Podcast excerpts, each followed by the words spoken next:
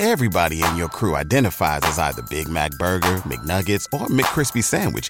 But you're the filet fish Sandwich all day. That crispy fish, that savory tartar sauce, that melty cheese, that pillowy bun.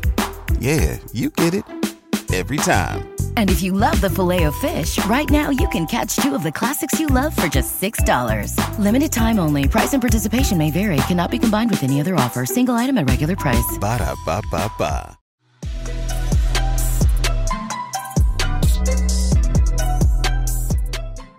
TFA fam, week one is finally here. Time to start talking about the draft. Time to start talking about rankings and getting you ready to set those lineups. So, we're going to start off with our week one running back rankings and talk about the top 24. Our consensus RB1 rankings are as follows We have Christian McCaffrey at the one spot, followed by Austin Ekeler, Tony Pollard, rookie Bijan Robinson, Nick Chubb, Saquon Barkley, Derrick Henry at seven. Josh Jacobs, Rhamondre Stevenson, Joe Mixon, Travis Etienne, and Aaron Jones rounding out our RB1s. Kev, who are some guys you like in this range? Were there any any problems you were having with some of these guys? Two, guys you feel it might be too high on, too low on? Hit us with some of your thoughts for the week one RB1 running back rankings. I think at least the top guys, I think they're all pretty good spots. Like there's nobody that like stands out to. This is like a a truly, really bad spot in terms of the elite guys, guys you probably spent a first or second round pick on. But once you get a little bit further down, like I think Joe Mixon is in an elite spot uh, this week against the Cleveland Browns.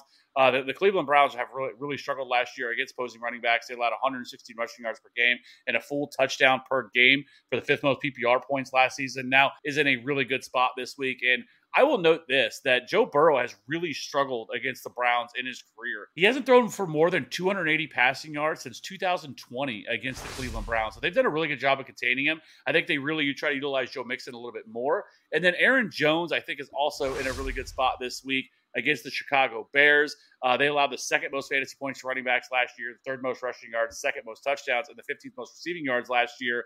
Now, these are two slower paced offenses. The Packers ranked 19th and Bears ranked 31st in pace of play last season, while you have the Bears, who did add a lot of free agents and they really beefed up this defense last year with adding uh, Yannick Ngakoue, Tremaine Edmunds, TJ Edwards.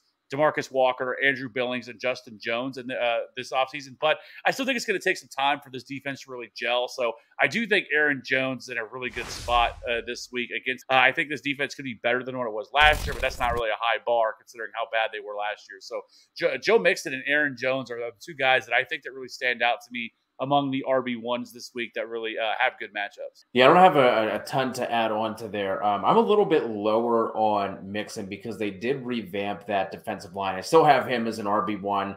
Um, you know, I think with maybe some like, you know, obviously Joe Burrow looks like he's going to be completely good to go for week one. I don't think they're going to want him like scrambling a ton. So maybe we do see some of those dump offs. You know, we did see Mixon have a ton of passing usage last year, his highest in quite some time. And obviously with Samaje Perine out of the picture, there's really no one for them to take off the field in his place. So I do like him in PPR settings, which is obviously what we have our rankings based on. And then there weren't like a ton of guys that are like really standing out to me. I think like Derrick Henry is in a is in an okay spot going up against New Orleans. They did lose some some pieces on that defense but that's you know it's, it's not like a, you're, you're not going to be sitting Derrick Henry after you took him you know back end of round one early round two. I think Josh Jacobs is in a good spot but you know what is he going to look like with you know not practicing at all during this during the offseason but he's still going to be an RB1 in a, in a nice spot going up against Denver. And Travis Etienne was the guy who I was kind of like pushing down my ranks all offseason. But in this spot going up against Indy I think Indy gave up the the seventh most points per game to running backs last year. I think Etienne's going to be in a good spot here. I think this game could get a little bit out of hand for the Colts quickly, and I think Etienne is going to stand to uh, to benefit from that. So let's go ahead and move on to our RB twos for Week One. That's going to be started off with Najee Harris at 13. Miles Sanders, Javonte Williams, Jahmyr Gibbs, J.K. Dobbins, Dameon Pierce, Rachaad White, Kenneth Walker, Cam Akers, Isaiah Pacheco, Breece Hall, and Alexander Mattison going up against Tampa Bay as our RB 24. Kev, who are some of these running backs in this spot that you want the people to know about? Yeah, I think there's some juicy matchups here that we can really take advantage of this week. J.K. Dobbins is in an elite spot going up against the Houston Texans. The Texans were terrible. I mean, just atrocious against the run last year. I mean, it wasn't even close. They're the only team that allowed 30 plus PPR points per game to the position. They allowed a gaudy 140.9 rushing yards per game, 1.29 touchdowns, and like I said, 31.4 PPR points per game last year. Did this defense. Now, they did make some improvements this offseason, adding Sheldon Rankins, Denzel Perryman, Steven Nelson, Jimmy Ward for the 49ers, and they also have obviously their first round pick and Will Anderson. But again, I don't think this is going to be enough for this rush uh, this rush defense to get to improve greatly. I think J.K. Dobbins in a really good spot. And there's been a lot of talk lately that you know that he is going to be more more involved in the passing game as well. So we'll see on that. But just on the surface, I think J.K. Dobbins is in a really really good spot this week. And then Javonte Williams, I want to hit on him that, you know, he's somebody that's been, you know, guy that a lot of people talk about this offseason. He's going to be 100% healthy. This is a really good matchup against the Raiders. This Raiders defense is going to be absolute booty this year. And so I do anticipate him splitting some touches early on with Samaj P. Ryan. I think they kind of work him up. I don't think they're going to go out there and ask him to take on some sort of full workload. So I, I do anticipate that. I have him a little bit lower than I know you do, Cody, but that's mainly because I just think they're going to be a little bit careful with him in this matchup against the Raiders. I don't think he's going to go out there and get 20 plus touches, but I think 15, 18 touches total, I think is certainly in the range possibility. They utilize him heavily as a pass catcher uh, in the preseason as well. So I think that is something that he can uh, really hang his hat on. Um, and then from there, I think Rachaad White is in a really good spot against the Minnesota Vikings. The Vikings defense is also really very not very good. I do I do have some issues that could this game get away with uh, from them and maybe he gets taken out. And there has been a lot of talk lately that Sean Tucker actually could get some run here with this team, that he could be the guy that gets a little bit more of this first and second down work, where Rachaad White gets a little bit more of the third down work. So that is something that we should definitely be monitoring and have a little bit of concern with. And then Isaiah Pacheco is in a great spot this week against Detroit. Detroit's run defense is not very good. Uh, and then you also, you know, I think Raheem Mostert's kind of an interesting option now with Jeff Wilson being placed on IR this week.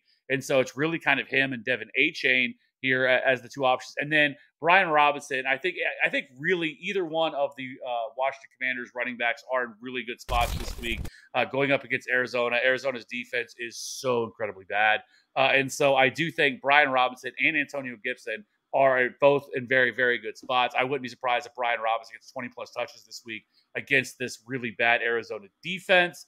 And then lastly, I just think a couple other names like Khalil Herbert, I think is in a good spot against the Green Bay Packers.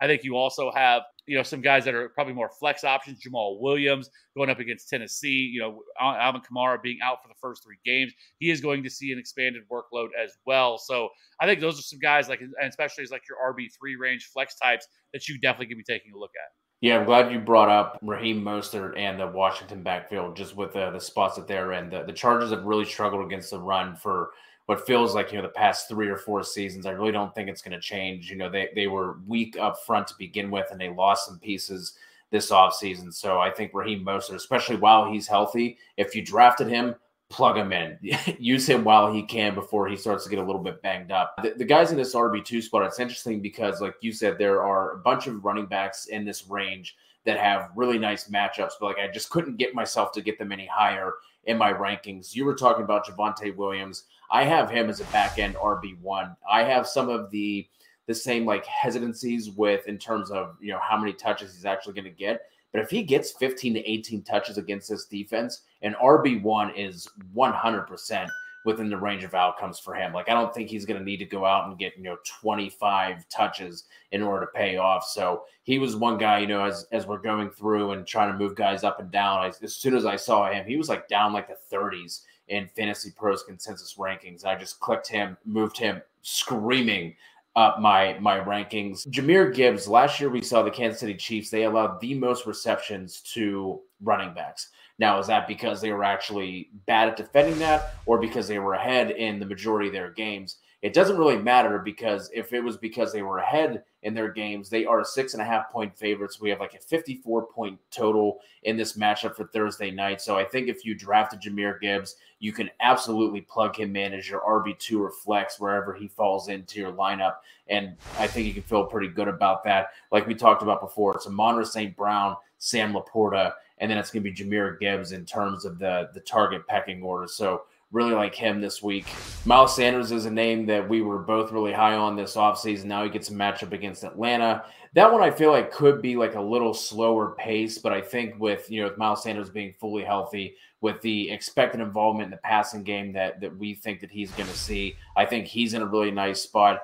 Kenneth Walker is someone who I was, you know, again, similar to Travis Etienne, I was like pushing down my ranks all off season. But now in this matchup against the Rams, that Rams defense is going to be absolutely booty. So I think he's in a nice spot. I'd be more than happy to, to, to fire him up. Like I said, it's like a, an RB2. Depending on where you drafted him, he might have even fallen. He might be in the flex range for you. But I think he's in a really good spot too.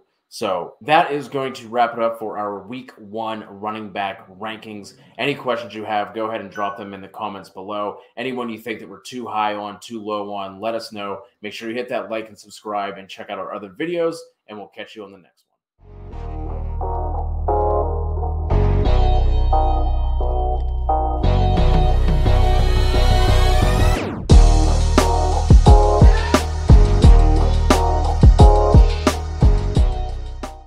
Say goodbye to your credit card rewards. Greedy corporate mega stores, led by Walmart and Target, are pushing for a law in Congress to take away your hard earned cash back and travel points to line their pockets. The Durbin Marshall credit card bill would enact harmful credit card routing mandates that would end credit card rewards as we know it. If you love your credit card rewards, tell your lawmakers hands off my rewards. Tell them to oppose the Durbin Marshall credit card bill. Everybody in your crew identifies as either Big Mac Burger, McNuggets, or McCrispy Sandwich. But you're the filet fish Sandwich all day. That crispy fish, that savory tartar sauce, that melty cheese, that pillowy bun. Yeah, you get it. Every time. And if you love the filet of fish, right now you can catch two of the classics you love for just $6. Limited time only. Price and participation may vary. Cannot be combined with any other offer. Single item at regular price. Ba da ba ba ba.